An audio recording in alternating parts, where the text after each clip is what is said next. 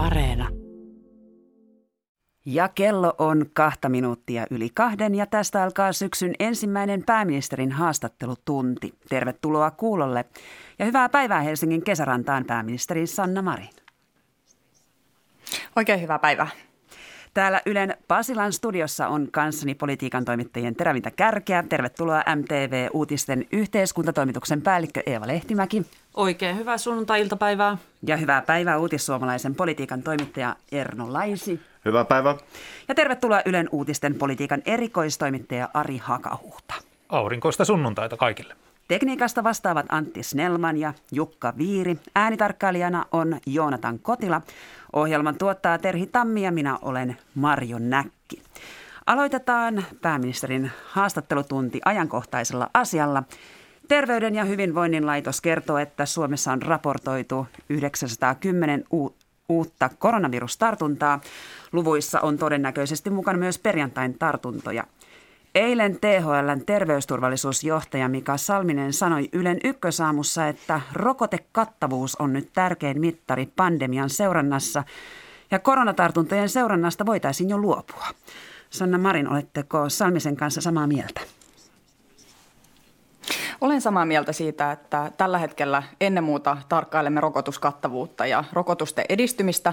Rokotukset ja täydet rokotesuojat ovat meidän tiemme ulos tästä kriisistä ja tietenkin tämä korostuu mittaristossa nyt ja tulevaisuudessa entistä enemmän. Tarkasti seuraamme tietenkin myös sairaalahoidon kuormitusta, tehohoidon kuormitusta, vakavia tautitapauksia, mutta enää tämä päivittäisten tartuntojen määrä ei ole se luku, jota ensisijaisesti tarkkailemme, vaan ennen muuta rokotuksia ja sitten tietenkin tätä terveydenhuollon kuormituksen kokonaisuutta.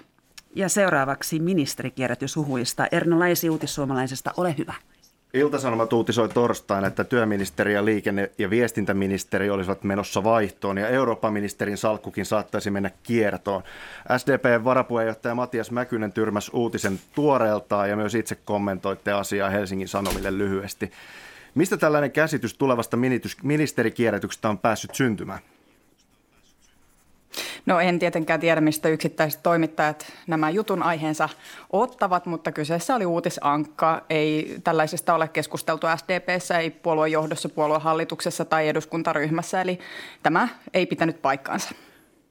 Mitä ajattelette siitä, että tällaisia teidän mukaan perättömiä huhuja levitetään mitä ilmeisemmin SDPn sisältä? No en ota tähän kantaa.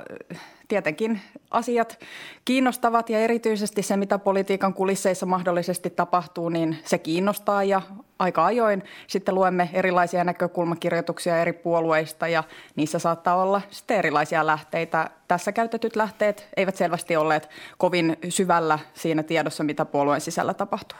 MTV-uutiset ja Eeva Lehtimäki jatkaa. Jos sitten tämä uutinen oli uutisanka, kuten sanoitte, niin onko mahdollista, että ministerikierrätys voisi tulla sitten myöhemmin tällä hallituskaudella? Tässähän tyrmättiin nimenomaan se, että sitä ei tule budjettiriihen jälkeen. No tämä on kysymys, jota aina aika ajoin kysytään. Itse en mielelläni spekuloisi tulevasta. Tällä hetkellä me emme ole tekemässä ministerikierrätystä ja sitten myöhemmin tietenkin arvioimme tilannetta yhdessä, mutta SDPssä on ollut sellainen kulttuuri, että yhdessä puoluejohdon kanssa ja puoluehallituksen ja eduskuntaryhmän kanssa näitä asioita tarkastellaan. Hallitus on luvannut päätöksiä uudesta koronastrategiasta huomenna maanantaina. Maisteri Lehtimäki pääsi ääneen, joten ole hyvä jatkaa. Ihan yksinkertainen kysymys pääministerille. Tuleeko tuo uusi koronastrategia julki huomenna? Ja toinen ihan konkreettinen yksityiskohta siitä. Kansalaisia toki kiinnostaa, miten kauan maskeja pitää tässä määrin käyttää. Tuleeko tähän strategiaan joku uusi suositus niihin liittyen? Tarkoituksemme on huomenna käsitellä tämä hybridistrategian päivitys, eli kyllä Tavoitteena on, että huomenna tämä tulee myös julkiseksi ja meillä on tänään valtineuvoston istunto, jossa käsittelemme tätä tartuntatautilain 58 D-pykälää, eli poistamme tämän kahden metrin turvavälivaatimuksen. Tänään siis ylimääräinen valtioneuvostoistunto tästä ja huomenna käsittelemme sitten tätä Suomen koronastrategiaa ja kyllä se tulee sen jälkeen julkiseksi. Maskeihin liittyen, maskithan ovat rajoitus siinä, missä muutkin rajoitukset. Ja meidän tavoitteenamme on, että me pääsemme kaikista rajoituksista eroon, kun rokotekattavuus on riittävän korkea. Ja tämänhetkinen arvio on se, että kun pääsemme yli 80 prosentin rokotekattavuuteen yli 12-vuotiaiden osalta, niin voisimme rajoituksista luopua. Asteittain tietenkin jo ennen sitä, mutta sitten lopullisesti, kun rokotekattavuus olisi tuolla tasolla, niin pääsisimme kaikista rajoituksista. Ja itse näen kyllä näin, että maskit ovat rajoitus siinä, missä muutkin rajoitukset. Ja kyllä me niistäkin haluamme päästä eroon. Katsotaan kuitenkin vähän taaksepäin tätä kevättä ja kesää. Ja viime viikkoina on laajasti eri puolilta yhteiskuntaa arvosteltu ja ihmetelty hallituksen hidasta keinovalikoimaa auttaa esimerkiksi kulttuuri- ja tapahtuma-alan tilannetta ihan konkreettisesti. Miksi tässä on kestänyt näin kauan, vaikka ongelmat eri alojen epätasa-arvoisesta kohtelusta ovat olleet tiedossa? Eli onko perussyy se, että hallituksen muiden jäsenten ja taas STM ja lähinnä Krista Kiurun välillä on ollut sitten tiukkaa erimielisyyttä siitä, että mille, miten nopeasti yhteiskuntaa voidaan avata. Tämä on ollut aika tuskastuttavaa monille alan toimijoille. Nyt toimia tulee, mutta siinä on kestänyt kauan. No tietenkin se ensisijainen syy sille, minkä takia rajoituksia ei ole voitu purkaa kokonaan, on se, että rokotekattavuus ei ole ollut riittävän suuri ja pikkuhiljaa kuljemme sitä kohti, että entistä useampi ihminen on saanut täyden rokotesuojaa, eli sen toisenkin rokotteen. Tämä on se ensisijainen syy tietenkin sen taustalla, että rajoituksia yhä on käynnissä. Me olemme tietenkin pyrkineet siihen, että eri aloja ja eri alojen erityispiirteet huomioidaan. Me olemme muun muassa kohdentaneet useita eri tukipaketteja eri aloille, yrittäjille, mutta myös erikseen sitten kulttuuri- ja tapahtuma-alalle. Ja tarkastelemme jatkuvasti tätä tilannetta. Olen itsekin tavannut kulttuurialan toimijoita ja tulen heitä tapaamaan tulevaisuudessakin. Ja jaan kyllä sen huolen ja viesti, mikä sieltä tulee, että alan tilanne on kohtuuton. Se on ollut kohtuuton jo jonkin aikaa ja, ja se on kohtuuton tällä hetkellä. Ja sen vuoksi hallitus tekee näitä päätöksiä, lakimuutoksia ja onneksi Etelä-Suomen aluehallintovirasto teki myös päätöksen siitä, että he purkavat nyt omaehtoisestikin tämän kahden metrin turvavälirajauksen niin, että tapahtumia voidaan järjestää paljon vapaammin ja sillä tavalla taloudellisesti kannattavasti, että alan tilanne helpottuu. Mutta mitä sanotte niille arvostelijoille, jotka toteavat, että, että tässä on menty sillä tavalla aika reaktiivisesti, ei ole ennakoitu päätöksiä ja nyt sitten pitää odottaa todella pitkälle syksyyn, että esimerkiksi koronapassi on todellisuutta? No en sanoisi, että todella pitkälle syksyyn. Meidän tavoite on tällä hetkellä se, että saisimme syyskuun puolessa välissä tämän lainsäädännön eduskuntaan, eli tähän tartuntatautilakiin 58 pykälistöön ollaan tekemässä useita muutoksia. Nyt tänään valtioneuvostoistunnossa on tämä kahden metrin turvavälikysymys, eli tätä ollaan edistetty nyt nopeampaa tahtia, mutta syyskuun puolessa välissä sitten lainsäädäntö annettaisiin eduskuntaan, joka sisältäisi muun muassa tämän koronapassin. Ja toivon mukaan ja uskon kyllä, että eduskunta haluaa se ripeästi käsitellä puolella, eli lokakuun puolella meillä olisi sitten tämäkin väline käytössä. Ari Hakahuhta. Niin, se on pieni uutinen, että valtioneuvosto tänään päättää tästä tartuntatautilain muutoksesta kahden metrin turvavälin osalta. Mutta kun haastattelin teitä elokuun puolivälissä, sanoitte, että hallitus johtaa maata ja aluehallintoviranomaisten päätökset muuttuvat ohjeuskirjeiden perusteella. Silloin puhuttiin lasten harrastuksista ja sitten sen jälkeen kulttuuritilaisuuksien turvavälistä. Näin ei kuitenkaan käynyt. Miksi hallituksen koronajohtaminen epäonnistui tässä? Viikkoja kului aikaa. No kuten tuolloin vastasin, niin vastaan samoin nyt. Eli viranomaiset tietenkin tekevät itsenäisesti päätöksensä ja käyttävät omaa harkintaa ja nojaavat omat päätöksensä lainsäädäntöön, joka on, joka on voimassa. Eri aluehallintoviranomaiset ovat myös tehneet erilaisia päätöksiä. Etelä-Suomen aluehallintoviranomainen on ottanut tässä tiukemman linjan kuin monet muut aluehallintovirastot ja, ja nyt he korjaavat tätä omaa aiempaa päätöstänsä ja hekin varmasti arvioivat hyvin tarkasti sitä terveysturvallisuustilannetta, ovat käyneet yhdessä sairaanhoitopiirin ja eri toimijoiden kanssa läpi sitä, että nyt näin voitaisiin toimia. On erittäin hyvä, että tätä päätöstä nyt muutetaan, mutta meillä on myös tarve tehdä lainsäädäntöön muutoksia niin, että tällaisia tulkintoja ei tulevaisuudessa voitaisiin sitten tehdä. Tuolloin elokuun puolivälissä hurskaan toiveen perusteella olititte, että asioita tapahtuu, mutta ei tapahtunut. Mikä on seuraava tilanne, missä tämä tulee jälleen vastaan? No kun me katsomme tätä pandemiaa ja, ja ylipäätänsä tätä kriisiä, jonka keskellä me olemme olleet, niin me näemme, että Suomen lainsäädännössä on paljon korjaustarpeita. Meidän johtamisjärjestelmässämmekin on korjaustarpeita.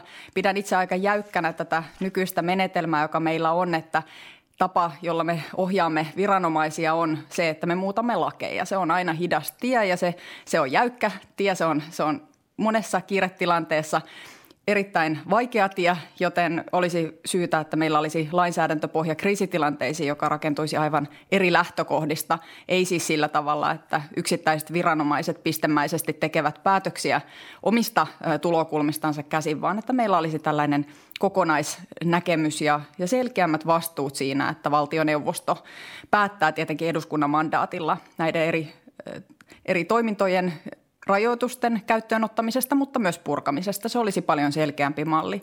Me tarvitsemme pandemialainsäädännön, me tarvitsemme valmiuslain päivittämistä ja tämä työ tietenkin on vaativa, se vaatii aikaa ja se pitää tehdä, kun tämä kriisi on ohi ja tätä työtä para-aikaakin tehdään. Näitä erilaisia selvityksiä tästä on tehty.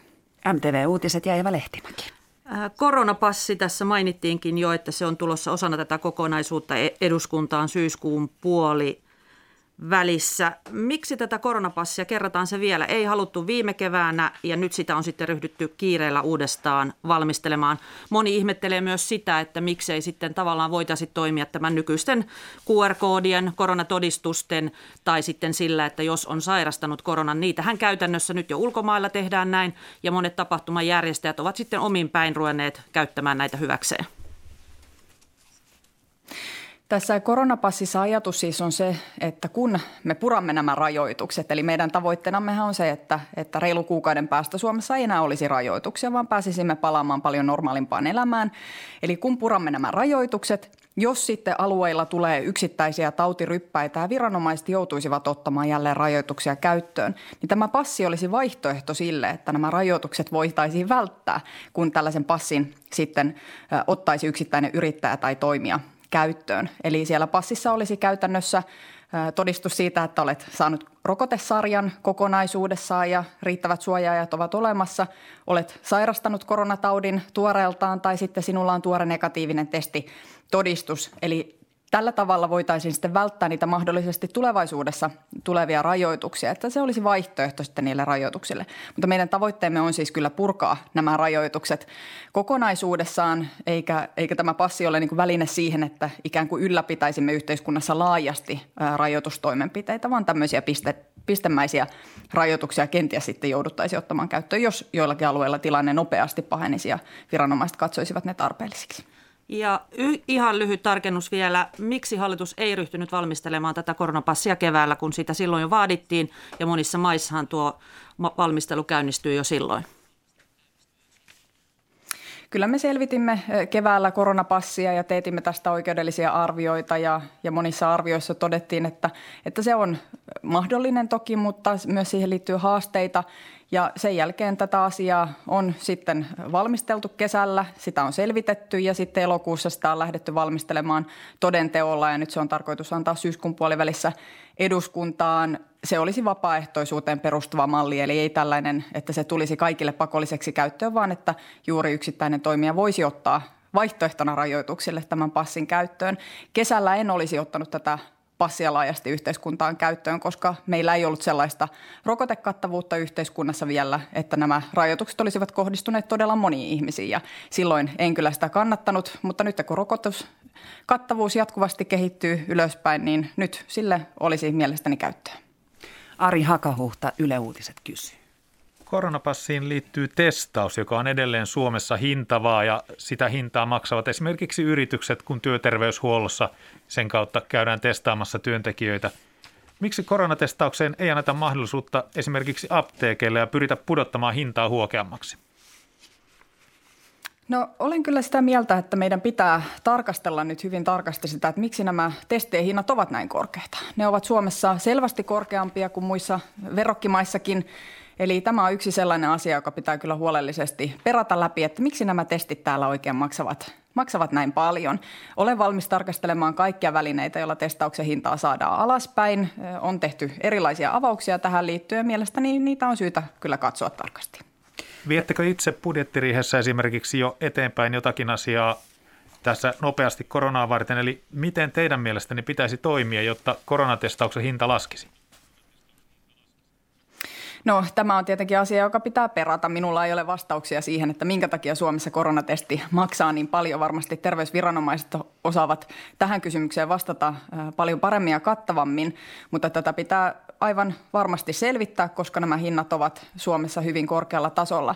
Mehän olemme sinänsä jo päättäneet aiemmin, että kaikki koronaan liittyvät kustannukset, mitä tulee testaukseen, jäljitykseen, eristykseen, ja, ja näin edespäin. Eli tähän koronan strategian toiseen osaan, niin nämä kaikki katetaan kehyksen ulkopuolisina menoina, korvataan kunnille täysimääräisesti nämä kustannukset, sairaanhoitopiireille täysimääräisesti nämä kustannukset.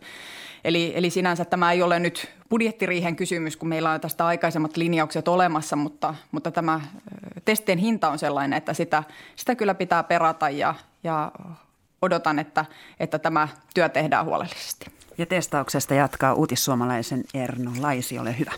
Uutissuomalainen uutisoi perjantaina, että seitsemän sairaanhoitopiiriä on muuttanut koronatestauskäytäntöä siten, että kaikkia lieväoireisia kahden rokotteen saa, saaneita ei enää testata. Mitä mieltä olette tästä linjauksesta? No minun käsitykseni on, että tämä linjaus perustuu THLn uusiin suosituksiin ja ohjeistuksiin. Eli sairaanhoitopiirit ovat itse harkinneet sen, että kun ihmiset ovat entistä paremmin rokotettuja, niin enää ei tarvitsisi hakeutua testiin esimerkiksi pienistä flunssaoireista, vaan, vaan kun on täysirokotesarja, niin voitaisiin olettaa, että, että on suojannut itseänsä ei kannata, kannata ruuhkauttaa testausta ja jäljitystä. Ja sairaanhoitopiirit ovat näitä linjoja tehneet suhteessa sitten THLn ohjeistukseen ja suosituksiin Ymmärrän hyvin tämän sairaanhoitopiirien linjauksen. Meillä on tällä hetkellä erityisesti jäljityksen puolella todella paljon kuormitusta joillakin paikkakunnilla ja se vaatii hirveän paljon resursseja, joka on sitten muualta terveydenhuollosta pois. Eli kyllähän tämä testaaminen ja jäljittäminen on ollut hyvin kuormittavaa. Mielestäni se on ollut hyvin perusteltua tähän asti, kun meillä ei ole ollut tällaista rokotesuojaa, mutta kun rokotukset edistyvät, niin ilman muuta myös tätä puolta pitää katsoa. Ja osana tätä Suomen koronastrategiaa, jota me huomenna käsittelemme, niin siinä on myös tällainen liite, joka koskee nimenomaisesti testausta, jäljitystä ja näitä hoitokäytäntöjä. Eli, eli sitäkin tullaan tarkastelemaan, mutta on hyvin tärkeää se, että se työ tehdään asiantuntijavoimin, terveysviranomaisia kuunnellen, THL, STM, sairaanhoitopiiri ja muiden toimijoiden kanssa yhteistyössä. En näe, että tämä testaaminen, jäljittäminen ja terveydenhuollon käytännöt ovat sellainen asia, johon poliitikkojen yksityiskohtiin pitäisi mennä kiinni, mutta, mutta tietenkin meidän pitää vastata tästä koko kuvasta, eli siitä, että terveydenhuollon resurssit ovat viisaasti ja oikein käytetty, että hoitojonot eivät kasva. Ja, ja nyt tämä jäljitys ja, ja testauskin on vienyt tosi paljon resursseja yhteiskunnan muilta toiminnoilta. THLn te- terveysturvallisuusjohtaja Mika Salminen sanoi eilen Ylen Ykkösamun haastattelussa, että voitaisiin palata Suomessa normaaliin jo kuukauden tai kahden kuluttua. Jaatteko hänen optimismissa? Kyllä jaan. Ja tämä on arvio, mikä hallituskin on saanut. Eli kun me pääsemme sinne 80 prosentin rokotekattavuuteen, niin rajoituksista päästäisiin eroon. Ja tämän hetken arvio on se, että, että reilu kuukauden päästä lokakuussa olisi jo tämä tilanne, tai ainakin oltaisiin hyvin lähellä sitä. Mehän olemme nyt saaneet enemmän rokotteita maahan, ja on tärkeää, että THL myös muutti tätä omaa arviotansa tästä rokotevälistä, eli kuinka pitkä aika pitää odottaa ensimmäisen rokotteen ja toisen rokotteen välissä. Ja kun tätä laskettiin kuuteen viikkoon, niin näitä toisia rokoteannoksia päästään myös antamaan aiemmin, jolloin olemme nopeammin sitten siinä 80 prosentin rokotekattavuudessa. Eli kyllä jaan tämän optimismin tähän liittyen. Ja samalla kuitenkin teen reunahuomautuksen siitä, että tämä virus on ollut arvaamaton ja kriisi on ollut arvaamaton ja tietenkin hallitus on aina valmis reagoimaan, mikäli, mikäli sitten sille on tarve. Eli, eli kyllä me tätä tilannetta tarkkailemme aktiivisesti tulevaisuudessakin. Eeva Lehtimäki. Tässä mainittiin myös se, että on mahdollista, että tulee näitä uusia tautipyrskäyksiä Suomeenkin. Ja tähän strategiaan, siihen on ajateltu tällaista hätäjarrutusmekanismia, jossa sitten voidaan tätä yhteiskunnan avaamista pysäyttää, jos sairaala hoitoon joutuu paljon ihmisiä. Kuinka tarkkaan hallitus tulee määrittelemään erilaisia raja-arvoja tai mitkä ovat niitä tekijöitä, jolloin sitten hätäjarrua joudutaankin, joudutaankin vetämään? No tietenkin tuollainen tilanne, jos sellainen tulisi vastaan, niin, niin siinä pitää katsoa koko tilannetta hyvin laajasti. Eli emme me tulevaisuudessakaan perusta päätöksiä yksittäiseen mittariin, vaan katsomme kokonaisuutta. Eli tietenkin sitä, millä tavalla nämä tautitapaukset etenemät. Varmasti arvioisimme hyvin tarkasti, että, että mistä tämä taudin ryöpsähtäminen johtuu. Johtuuko se kenties sellaista virusmuunnoksesta, joka, joka on Suomeen tullut muualta. Onko se muunnos sellainen, että, että se olisi kenties immuuni näille rokotteille? Eli kyllähän meidän pitää olla niin kuin hyvin valppaana jatkuvasti näiden virusmuunnostenkin osalta ja reagoitava tarvittaessa hyvin nopeasti koska me emme pysty tätä, tätä tautia ja, ja sen kehityskulkua valitettavasti hallitsemaan, vaikka tietenkin toivoisimme, että tähän pystyisimme, mutta, mutta me emme kertakaikkisesti pysty. Ja sen takia meidän pitää olla valppaina tulevaisuudessakin. Mutta mikäli sitten tulisi sellainen tilanne, että tätä hätäjarrumekanismia pitäisi käyttää, niin, niin kyllä siinä tarkasteltaisiin eri mittareita hyvin laajasti. Tautitapausten kulkua, ilmaantuvuutta, tietenkin sairaalahoidon kuormitusta, terveydenhuollon kuormitusta, vakavien tautitapausten määrää ja sitä, minkälainen muunnos kenties olisi kyseessä. Eli, eli hyvin kattavasti arvioisimme. Ja tietenkin myös näitä sosiaalisia, hyvinvoinnillisia ja taloudellisia ulottuvuuksia tästä rajoitustoimenpiteisiin liittyy. Eli, eli kokonaisharkintaa, kokonaisarviota ja tasapainoilua. Siitä varmasti olisi kyse. Entäs se kolmas rokote? Koska ja kenelle? Tätä arvioidaan para-aikaa. Tämän hetken tieto, mikä minulla on, on se, että, että erityisesti riskiryhmiin kuuluville terveydenhuollon henkilöstölle ja muille näille henkilöille, jotka ovat myös saaneet näitä ensimmäisiä rokotteita ajoissa ennen meitä muita kansalaisia, niin heille varmasti harkitaan sitten tätä kolmatta rokotusta niin, että heitä voidaan pitää mahdollisimman hyvin suojassa. Ja onhan se mahdollista, että koko väestö joudutaan rokottamaan vielä tehosterokotteella kertaalleen myöhemmin. Eli tähänkin pitää tietenkin varautua. Mutta terveysviranomaiset arvioivat tätä tilannetta ja, ja he pystyvät tekemään arviota siitä, että milloin ja kenelle sitten näitä kolmansia rokoteannoksia annettaisiin. Siirrytään sitten seuraavaan aiheeseen. Menellä on siis pääministerin haastattelutunti vastaamassa luonnollisesti Sanna Marin. Ja paikalla ovat Eeva Lehtimäki MTV-uutisesta, Ari Hakahuhta Ylen uutisista sekä Erno Laisi uutissuomalaisesta. Hallitus kokoontuu tiistaina ja keskiviikkona syksyn budjettiriiheen, jossa neuvotellaan valtion ensi vuoden talousarviosta. Ylen politiikan erikoistoimittaja Hakahuhta, ole hyvä. Niin, ilmeisesti hallituspuolueiden puheenjohtajat, niin kutsuttu viisikko, on palaverannut näistä budjettiriehen kiistakysymyksistä tiiviisti ja ilmeisesti nyt viikon loppunakin. Hyvän talouskehityksen ansiosta todennäköisesti valtiovarainministeri Annika Saarikon ehdotuksesta alijäämä pienenee, eli uutta velkaa tarvittaisiin siis vähemmän kuin 6,7 miljardia euroa ensi vuonna. Käytetäänkö parantuneen talouden tuomat veroeurot suoraan tuon tarvittavan velan määrän vähentämiseen – vai nappaako hallitus sieltä syömävelkaa uutta rahaa näihin ää, tieteen ja tutkimusten leikkausten perumiseen tai poliisin rahojen turvaamiseen? No ensinnäkin totean siihen, että kyllä viisikko on kokoontunut tiiviisti ja, ja erityisavustajat ovat kokoontuneet tiiviisti ja jatkamme neuvotteluita. Me tietenkin pyrimme siihen, että saisimme budjettiriihen vietyä läpi kahdessa päivässä mahdollisimman mahdollisimman hyvin, joten sen vuoksi me kokoonnumme ja olemme käyneet keskusteluita ja näitä erilaisia asioita, jotka ovat vielä pöydällä. Sieltä nousee teemoiksi muun muassa ilmastotoimiin liittyvät kysymykset, verotukseen liittyvät kysymykset, työllisyyteen liittyvät kysymykset. Tietenkin tämä budjettikokonaisuus on yksi, yksi kokonaisuus, jota käsittelemme. Eli kyllä olemme kokoontuneet ja jatkamme tänäänkin sitten valtioneuvostoistunnon jälkeen viisikon kanssa neuvotteluita budjettiin liittyen. Mitä tulee sitten tähän, että alijäämä pienenee, joka on tietenkin hyvä asia. Meillähän menee nyt taloudessa kohtuullisen hyvin ja olemme todella iloisia siitä, että esimerkiksi nämä työllisyyden luvut ovat paljon paremmat kuin mitä aikaisemmin olemme arvioineet. Suomeen investoidaan. Meillä tehdään tällä hetkellä mittavia investointeja, joka on tietenkin todella hieno asia ja työllisyys paranee ja talousluvut näyttävät erittäin hyviltä.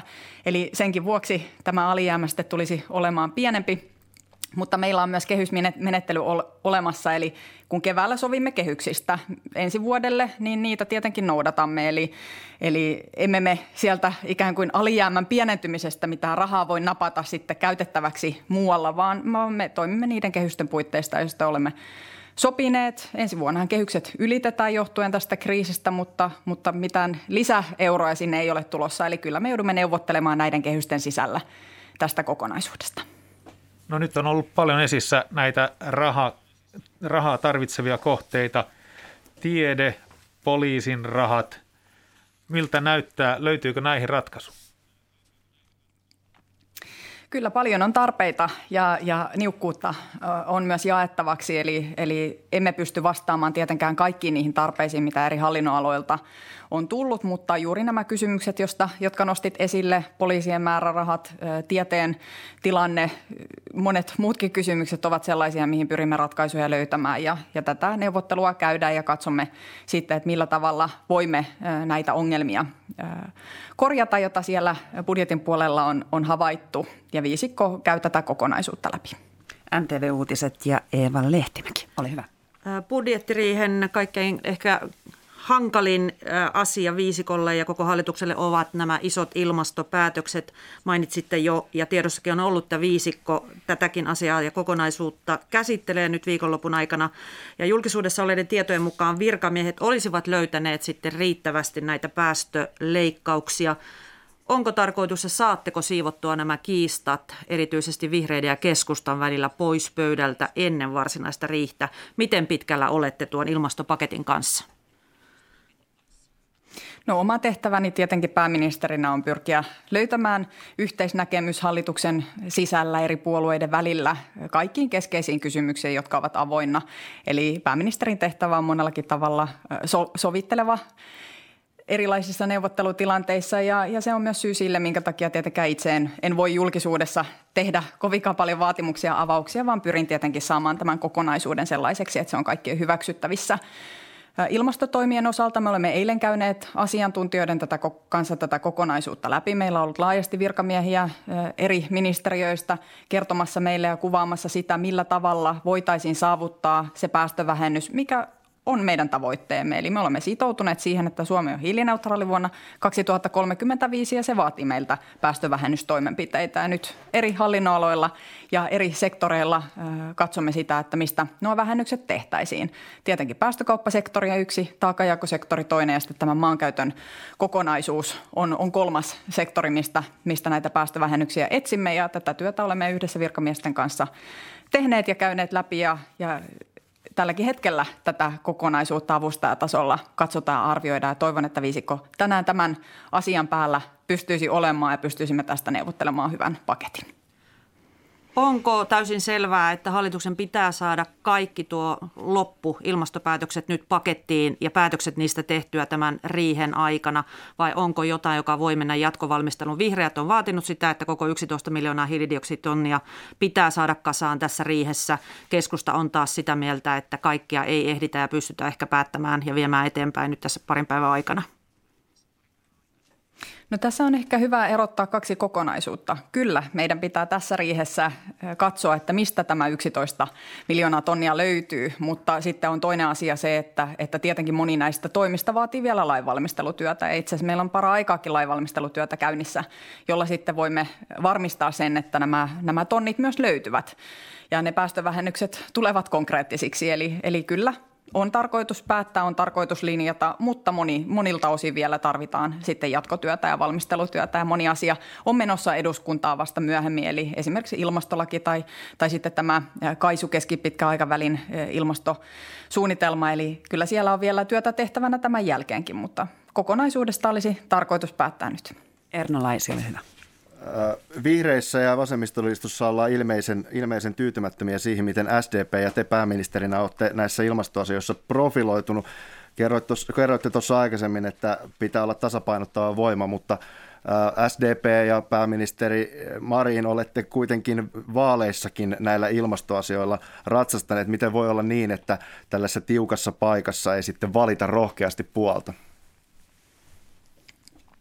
No kuten kuvasin, pääministerin tehtävä on löytää hallituspuolueiden välille yhteisymmärrys ja neuvottelutulos. Ja en pidä järkevänä sellaista neuvottelutaktiikkaa, että ensin julkisuudessa kerrottaisiin suureen ääneen omia tavoitteita ja sitten ikään kuin laitettaisiin kumppanit ahtaaseen nurkkaan sen seurauksena, vaan, vaan tietenkin pyrin siihen, että kokonaisuus löytyy, mistä voimme olla yhtä mieltä ja seison hallitusohjelman ja hallituksen yhteisten tavoitteiden takana.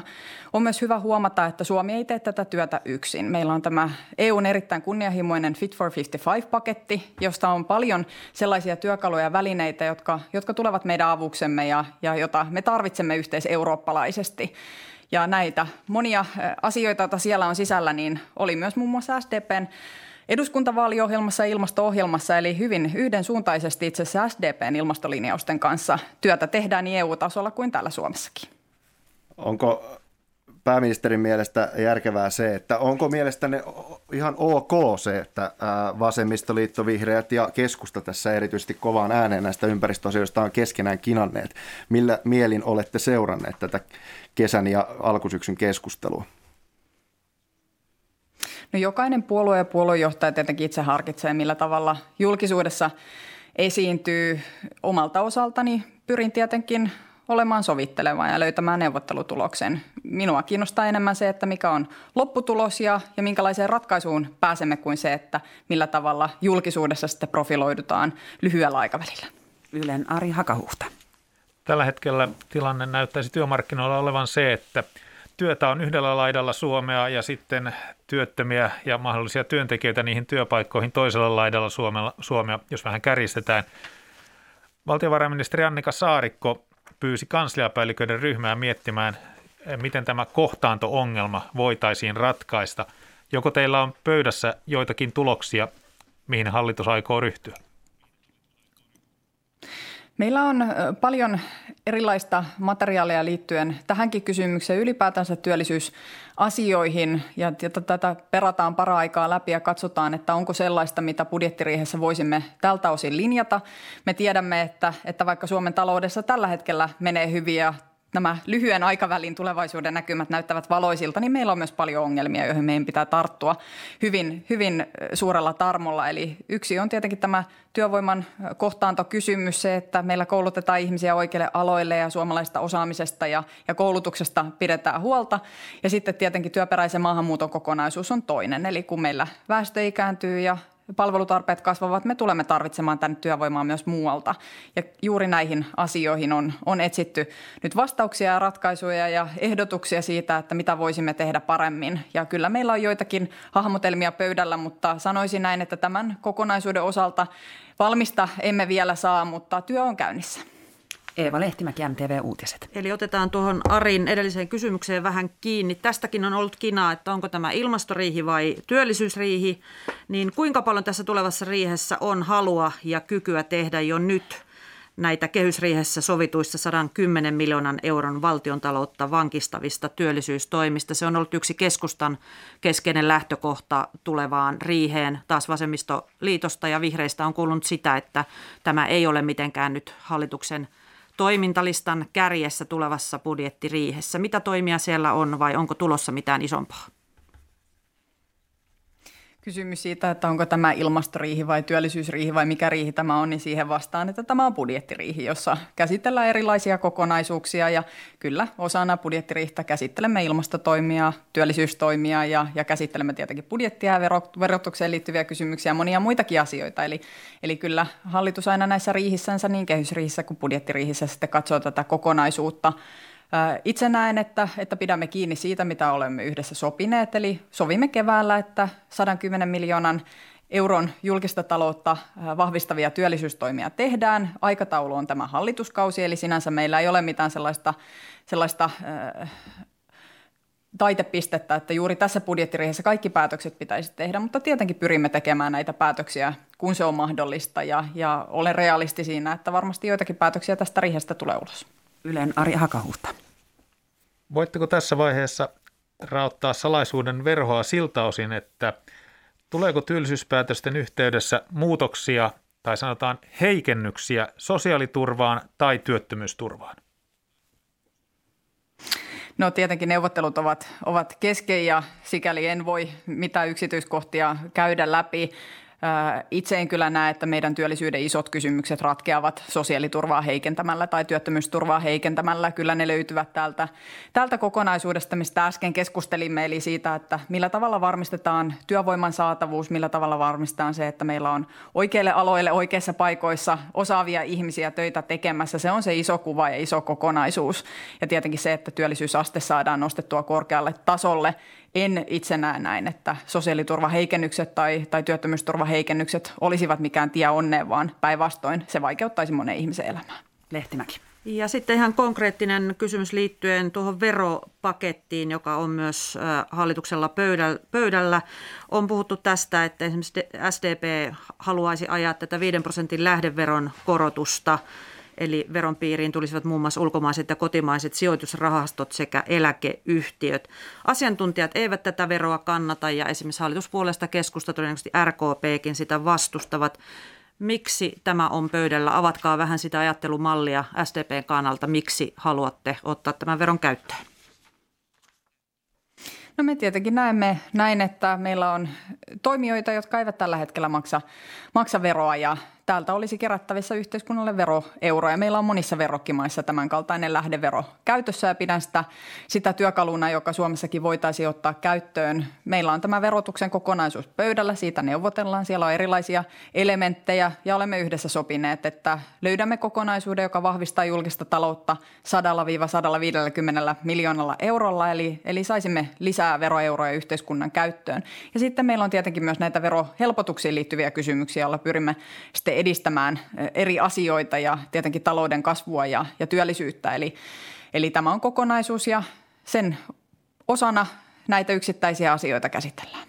Hakahuhta. No jos näistä yksityiskohdista vielä ää, liittyen näihin verohelpotuksiin, minkä mainitsitte tuossa juuri, eli Hallitus on harkinnut tiukennusta yritysten osakaslainojen korkojen vähennysmahdollisuuteen. Tämä mystinen sanapari pitää sisällään sen, että sähkönsiirtoyhtiöt Karuna ja Elenia ovat pystyneet vähentämään omaa verotustaan sillä, että niillä on ollut korkeakorkoisia osakaslainoja omistajiltaan.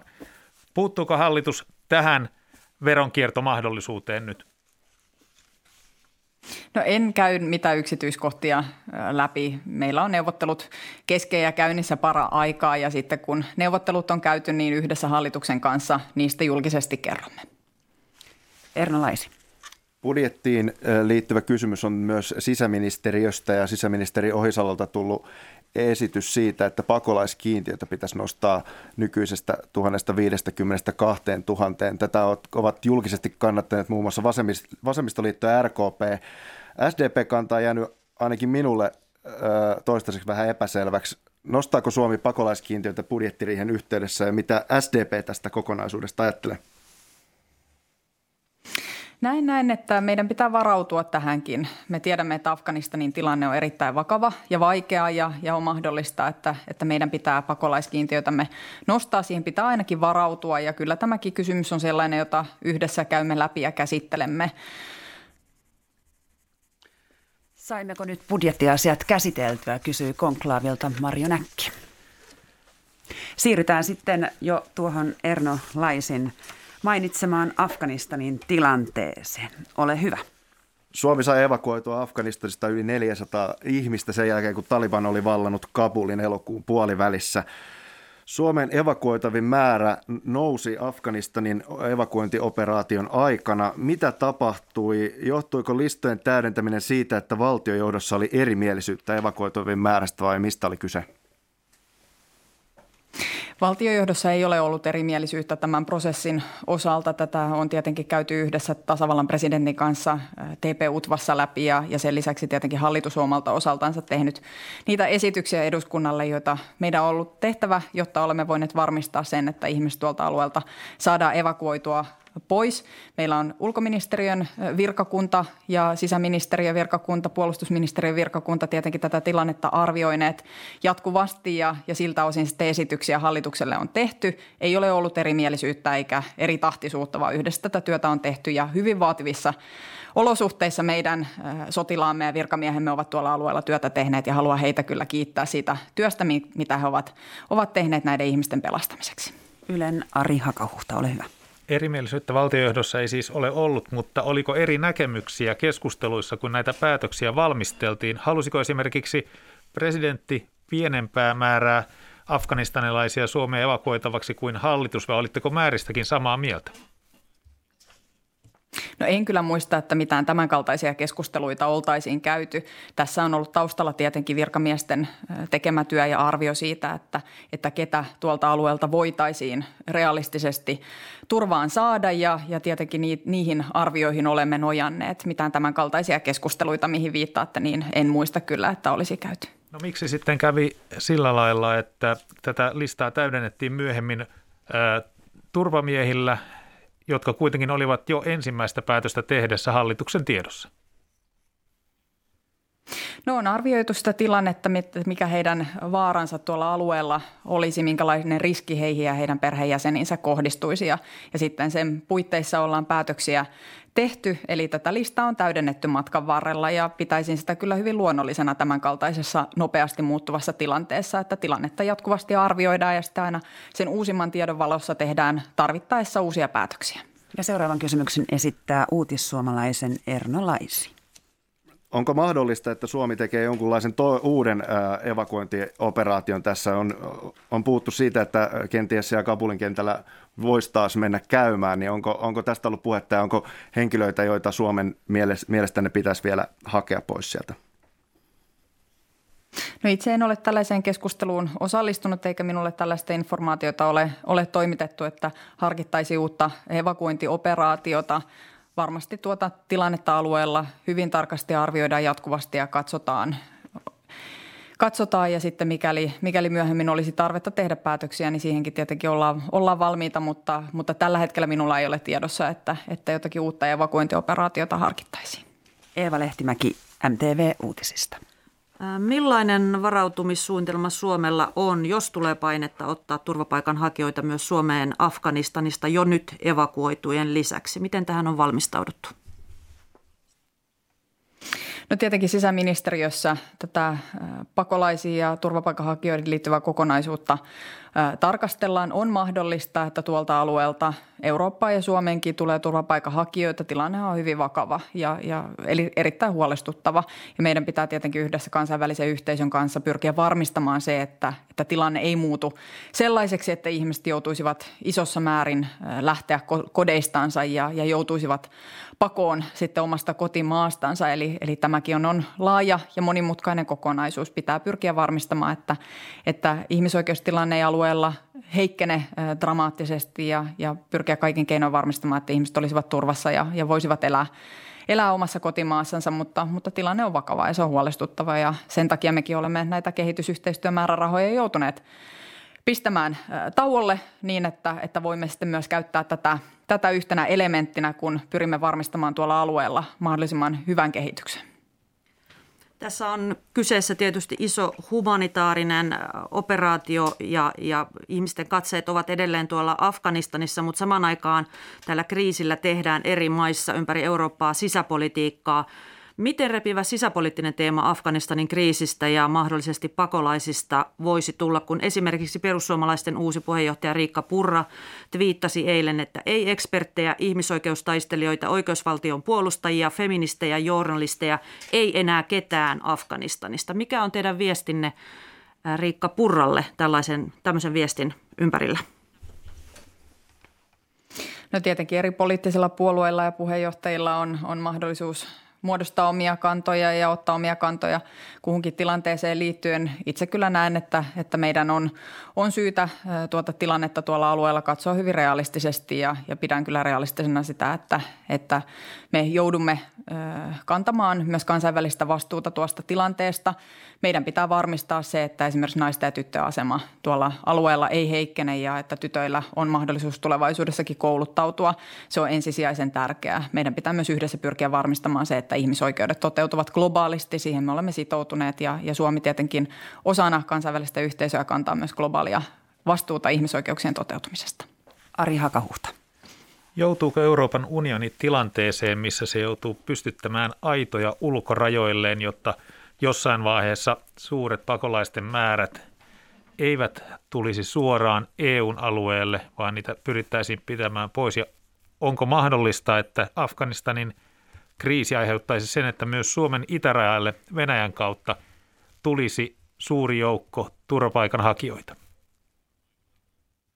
En lähde spekuloimaan tällaisilla kysymyksillä. Me tiedämme, että tämä turvapaikanhakijoihin ja ylipäätänsä muuttoliikkeeseen liittyvä kokonaisuus on, on EU-ssa ristiriitoja herättävä. Siihen on eri jäsenmailla erilaisia kantoja, erilaisia näkemyksiä ja eri maat ovat myös valinneet erilaisia linjoja suhteessa vaikkapa turvapaikanhakijoihin. Olisi kuitenkin tärkeää, että pystyisimme muodostamaan yhteisen näkemyksen muuttoliikkeeseen ja tätä on tarkoitus käsitellä nyt Slovenian puheenjohtajakaudella ja, ja toivottavasti sitten Ranskan puheenjohtajakaudella kaudella ensi keväänä tämän asian osalta pääsisimme jo liikkeelle. Totta kai olisi aina hyvä, että näitä asioita oltaisiin aikaisemminkin voitu ratkoa, mutta nämä ovat riitaisia ja, ja niissä jäsenmailla on erilaisia näkemyksiä. Tämä on hirveän vaikea kokonaisuus, johon pitää silti pyrkiä löytämään yhteisiä ratkaisuja. Nykyinen oppositiojohtaja, kokoomuksen puheenjohtaja Petteri Orpo oli sisäministerinä 2015, kun Suomeen tuli suuri määrä turvapaikanhakijoita silloin länsirajan puolelta ja jonkin verran tuolta Lapista idästä. Petteri Orpo on esittänyt, että tarvittaessa EU-mailla pitäisi olla mahdollisuus sellaiseen ratkaisuun, että turvapaikkahakemuksia ei oteta enää maan rajalla vastaan – joka saattaisi ehkäistä sen, että ihmisiä ei pyri EUn rajoille niin paljon. Onko se teidän mielestänne hyvä ratkaisu tällaisessa tilanteessa? No Suomi on sitoutunut kansainvälisen pakolaissopimukseen ja ihmisoikeuksien kunnioittamiseen ja osana tätä meidän velvollisuutemme on, on tietenkin ottaa vastaan turvapaikkahakemuksia. Eli, eli kyllä me pidämme näistä kansainvälisistä velvoitteista kiinni, mutta ymmärrän tätä ajattelua siinä mielessä, että me olemme myös nähneet tilanteita, joissa turvapaikanhakijoita tai ihmisiä on käytetty ikään kuin hybridivaikuttamisen välineenä. Eli on, on myös tuotu ihmisiä rajoille äh, sitten vieraan vallan taholta ja, ja pyritty tätä kautta vaikuttamaan maan poliittiseen tilanteeseen ja, ja ratkaisuihin ja pyritty painostamaan. Eli jos ihmisiä käytetään tällaisen hybridivaikuttamisen välineenä röyhkeällä tavalla, niin kyllä mielestäni tätä keskustelua pitää voida käydä, mutta, mutta samaan aikaisesti meidän pitää tietenkin pitää huolta siitä, että ihmisoikeudet toteutuvat ja pakolaissopimuksen sitoumukset toteutuvat. Meillä on velvollisuus vastaanottaa näitä hakemuksia, jos, jos sellaisia tulee. Eli teidän hallituksenne voisi tehdä päätöksen, että se ei rajalla ota vastaan turvapaikkahakemuksia, jos hallitus tulkitsee, että nyt kysymys on hybridivaikuttamisesta? No itse asiassa näiden kansainvälisten sopimusten mukaisesti me emme tällaista ratkaisua voisi tehdä, eli kyllä meidän pitäisi ottaa vastaan nuo hakemukset mutta me tietenkin tarkastelemme myös tätä valmiuslain kokonaisuutta ja, ja osana sitä tulemme käsittelemään myös tätä hybridivaikuttamista ja arvioimaan, minkälainen väline se kenties on tällä hetkellä tai tulevaisuudessa, miten sitä voitaisiin käyttää myös ihmisiä tällä tavalla sitten painostamiskeinona ja, ja emme me tietenkään siihenkään voi suostua, että, että Suomea painostettaisiin vaikkapa tällä, tämän kaltaisin välinein tai tällaisessa tilanteessa. Tämä on monimutkainen, hirveän vaikea kysymys, johon ei ole varmasti olemassa mitään yksinkertaisia vastauksia, mutta, mutta tätä tullaan, tullaan tietenkin tarkastelemaan, arvioimaan hyvin huolella, mutta tällä hetkellä ei hallituksella ei ole mahdollisuutta siihen, että me, me rikkoisimme nämä meidän kansainväliset sitoumuksemme ja sanoisimme, että me emme vastaanota näitä hakemuksia. Kyllä se arvio, minkä me olemme saaneet, on se, että, että kyllä hakemukset on vastaanotettava, jos ne jätetään. Mutta miten te siis toimisitte? Antaisitte hybridivaikuttamisen vuoksi pakolaisten, anteeksi, turvapaikanhakijoiden edelleen tulla Suomeen. Eli te ette nyt vastannut tähän, että miten hallitus toimisi, vaikka toitte esiin sen, että hybridivaikuttamista Suomi ei voisi sallia. Siinä ei voi tehdä molempia, pitää tehdä joko tai. No tässä toimittaja tietenkin spekuloi mahdollisella tulevalla tilanteella ja ehkä pääministerinä nyt en lähde tämän kaltaisen tilanteen spekulaation mukaan. Mielestäni se ei olisi kovin vastuullista. Toteaa vain sen, että, että meillä on velvollisuus kansainvälisten sitoumustemme mukaisesti vastaanottaa nämä hakemukset, joten en pidä mahdollisena sitä, että hallitus sitten päättäisi, että näitä hakemuksia ei vastaanoteta, mutta tulevaisuudessa kun valmiuslainsäädäntöä uudistetaan, niin tämäkin kokonaisuus pitää perata läpi ja arvioida yhdessä että millä tavalla sitten reagoisimme tämänkaltaisiin vaikuttamisyrityksiin. Mutta en lähde nyt spekuloimaan millään yksittäisellä rajakysymyksellä, joka ei tällä hetkellä kuitenkaan ole meidän pöydällämme. Itse asiassa Latvia toimii juuri näin, että turvapaikan hakemuksia ei oteta vastaan rajalla, vaan pääkaupungissa Riiassa. Sellainen kuin malli voisi Suomellekin olla mahdollinen. No meillä ei ole nyt tuollaista tilannetta käsillä ja, ja en tätä, tätä asiaa lähde spekuloimaan sen enempää, vaikka ymmärrän kyllä, että toimittajat haluaisivat tällaista keskustelua käydä. Eeva Lehtimäki, MTV Uutiset. Otetaan vielä lainsäädäntöön kiinni ja Afganistanin suojausjoukon lähettämisen yhteydessä huomattiin, että nykyisessä lainsäädännössä on puutteita, vaikka joukko saatiin sitten Kabuliin nopealla aikataululla. Miten kiireellisenä pidätte sitä, että tätä laki lakia lähdetään muuttamaan ja näettekö, että voisiko olla mahdollista myös tällainen kevyempi järjestely, jossa sitten ei tarvittaisi eduskunnan tällaista täysimittaista käsittelyä sille, että tällainen joukko lähtee, jos pyyntö tulee tai suomalaisia pitää jostain maailmalta pelastaa? Kyllä näen tarpeen, että tätä lainsäädäntöä pitää kehittää, sitä pitää muuttaa ja uskon, että tämä prosessi on, on meille osoittanut niitä heikkouksia, joita olemassa olevassa lainsäädännössä on. Tietenkin ymmärrän sen, että on haluttu turvata ja, ja varmistaa eduskunnan mahdollisuus jokaisessa tilanteessa sitten ö, tämä harkinta tehdä, mutta kyllä tämä on tietenkin tuonut myös jäykkyyttä ja hitautta tähän prosessiin. Haluan kuitenkin kiittää eduskuntaa siitä, että hehän toimivat hyvin ripeästi. Tämä onneksi saatiin käsiteltyä tämä kokonaisuus eduskunnassa hyvin nopeasti, eli, eli mitään valtavaa viivytystä ei tullut, mutta, mutta tulevaisuudessa voi olla erilaisia tilanteita ja kyllä meidän pitäisi pystyä nopeampaan reagointiin. Ja ymmärrykseni on se, että muun muassa ulkoasiainvaliokunta, joka tätä, jota tätä tilannetta on katsonut, niin sielläkin olisi kannatusta sille, että lakimuutoksia tältä osin tehtäisiin. Hakahuhta. Ulkoministeriön oikeuspäällikkö Kaija Suvanto arvioi, että itse asiassa lakia kansainvälisen avun antamista, antamisesta ja pyytämisestä ja siitä koskevasta päätöksenteosta, jos sitä täsmennettäisiin muutamalla sanalla ja lisättäisiin sinne – EUn toisen valtion tai kansainvälisen järjestön lisäksi se, että, että voi tämä apu perustua myös kansallisen eli Suomen oman viranomaisen toimintaan. Olisiko tämä tapa, miten, miten voitaisiin helpottaa suomalaissotilaiden lähettämistä avustustehtäviin ulkomaille, vaikka kutsua ei tuosta kohdemaasta tulisikaan? No uskoisin näin, että meillä on yhteinen ymmärrys siitä, että tätä lainsäädäntöä pitää muuttaa. Meidän pitää pystyä ketterämpään toimintaan tulevaisuudessa. Onneksi nyt me pystyimme kuitenkin kohtuullisen ketterään toimintaan, vaikka tämä vaati myös tätä eduskuntakäsittelyä, mutta uskon, että on laaja yhteisymmärrys siitä, että lakia pitää muuttaa. Jätän sitten täysin virkamiesten ja, ja vastuullisten ministeriöiden arvioitavaksi sen, että millä tavalla lakia pitäisi muuttaa ja, ja millä tavalla tätä valmistelutyötä tehtäisiin. Valtioneuvosto tietenkin on sitoutunut tätä asiaa edistämään, mutta virkavalmistelussa totta kai nämä lakimuutokset sitten, sitten valmisteltaisiin. Pääministeri, missä menee se raja, milloin suomalaissotilaita voidaan lähettää ulkomaille ja millaisiin tehtäviin silloin, kun tämä kohdemaan hallinto ei anna siihen lupaa. Nyt lähdettiin evakuoimaan lentokentältä suomalaisia ja Suomelle työskennellyitä afganistanilaisia – missä menee teidän rajanne siihen, missä ei enää suomalaissotilaita lähetetä ilman kohdemaan lupaa tehtäviin? No pitäisin kyllä hyvin ongelmallisena sitä, että tällaisia rajoja etukäteen kovinkaan tarkasti naulattaisiin kiinni, koska jokainen tilanne on yksilöllinen ja jokaista tilannetta pitää aina arvioida yksilöllisesti ja, ja käyttää se paras asiantuntemus, mitä, mitä meillä viranomaisilla eri tahoilla on. Eli hyvin laajaa harkintaa joudutaan aina joka tapauksessa tekemään ja sitten punnitsemaan näitä erilaisia ulottuvuuksia mitä, mitä tällaisissa tilanteissa on. Eli mitään tällaista tulevaisuuden kannalta absoluuttista on vaikea sanoa. Meillä on tietenkin lainsäädäntö, jonka puitteissa me olemme nyt toimineet. Me olemme nähneet, että meillä on siinä korjaustarpeita ja, ja näitä korjauksia tullaan tekemään, mutta tulevaisuudessakin pitää tietenkin käyttää kokonaisharkintaa arviota eri toimijoiden välillä ja myös yhteistoiminnassa tasavallan presidentin kanssa, millä tavalla sitten näissä tilanteissa toimittaisiin. Uutissuomalainen ja Erno Laisi, ole hyvä.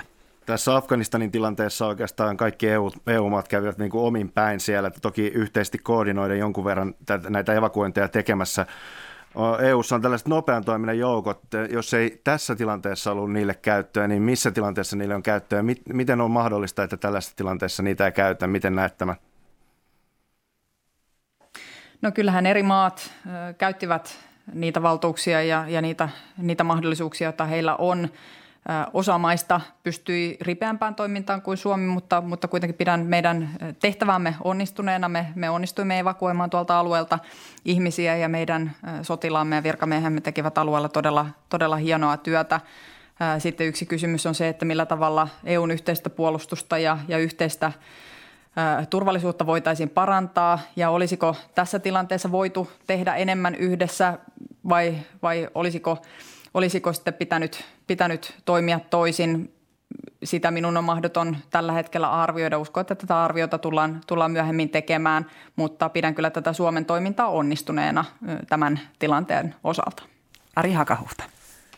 Tämä Afganistanin avustustehtävä oli yksi sotilaiden uusi tehtävä tai uudenlainen tehtävä, mihin aikaisemmin ei ole, ei ole jouduttu kyberturvallisuudessa, kaikissa uusissa hybridiuhkissa on tullut uusia tehtäviä puolustusvoimille. Ja puolustusselonteko, hallitus antaa sen ilmeisesti ensi viikolla. Ja ennakkoon tihkuneiden tietojen perusteella siellä on jonkinlainen muotoilu myös siitä, pitäisikö puolustusvoimien tulevaisuudessa saada lisää työntekijöitä näiden lisääntyneiden tehtävien vuoksi. Tämä on tietysti arka aihe, koska nyt on Hornetin korvaamiskeskustelut 10 miljardista ja on ostettu laivoja ja niin poispäin, mutta onko puolustusvoimilla tällä hetkellä riittävä henkilökunta niiden kaikkien tehtävien hoitamiseen, mitä sillä on? No varmasti jos hallinnon aloilta kysytään, että onko riittävästi henkilöstöä, onko, onko riittävästi resursseja, niin eiköhän jokainen hallinnon ala aina sano, että ei ole, tarvitsemme enemmän. Ja sitten valtioneuvoston tehtävä on tietenkin arvioida sitä esimerkiksi budjettiprosesseissa, että paljon, paljon sitten kohdennetaan rahoitusta eri hallinnon aloille ja eduskuntahan lopulta sitten budjetin aina hyväksyy ja tekee siihen ne muutokset, mitä se haluaa tehdä. Eli, eli tältä osin vastaan näin, että jos tuolta kysytään, niin varmasti tarpeita on aina enemmän kuin, kuin sitten on, on mahdollisuus niitä tarpeita täyttää. Puolustusselonteko annetaan eduskunnalle, kun, kun se on valmis ja, ja sitten sen jälkeen voidaan arvioida julkisuudessakin sitä, että minkälainen selonteko kunkin mielestä on. Mielestäni, oma, omasta mielestäni se on varsin tasapainoinen kokonaisuus.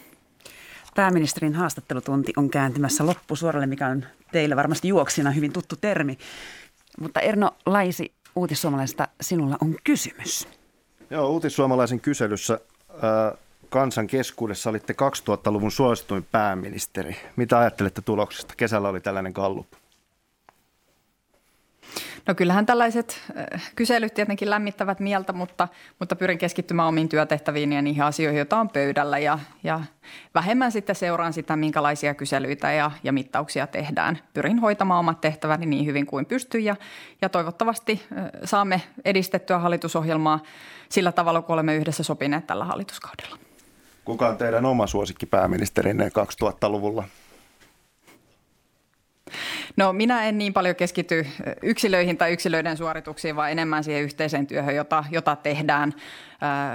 Olen hyvin asiakeskeinen ihminen ja jos, jos minun pitäisi vaikkapa tältä hallituskaudelta tärkeimpiä saavutuksia nimetä, niin kyllä ne liittyisivät oppivelvollisuuden laajentamiseen ja koronakriisin hyvään hoitoon ja työllisyyteen ja talouteen ja muihin, muihin asioihin, joita hallitus on yhdessä tehnyt. Eli, eli tällainen yksilöiden, yksilöiden arviointi niin ei ole ehkä oma suosikkiasiani. Täällä studiossa vinhasti viittavat kädet ja Eeva Lehtimäki saa seuraavan vuoron. Kyllä, me juoksemme studiota ympäri Ari Hakahuhdan kanssa ja sosiaalisesta mediasta olemme huomanneet, olette kertonutkin sen julkisuuteen, että olette aloittanut juoksuharrastuksen. Kuinka pitkän matkan juoksitte Cooperissa? Eli tähtäimessä oli tuo hyvinkin kova tulos, eli kolme tonnia, jos ymmärsin oikein. Kyllä, tavoitteena on juosta tänä vuonna vielä Cooperi kolme tonnia. Se on kova, kova tavoite ja se vaatii kyllä vielä kunnon kasvattamista.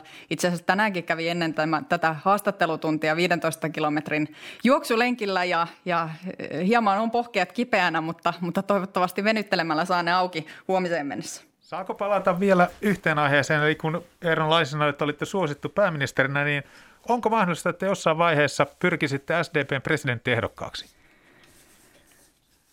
No tietenkään tulevaisuuden osalta ei ikinä tiedä, mutta nyt keskityn kyllä näihin työtehtäviin, mitä, mitä minulla on. Puolueen puheenjohtajana totean sen, että me saamme hyvän presidenttiehdokkaan, kenen takana me kaikki seisomme. Kiitoksia pääministeri Sanna Marin. Ja nyt uutisiin. Hyvää päivänjatkoa kaikille.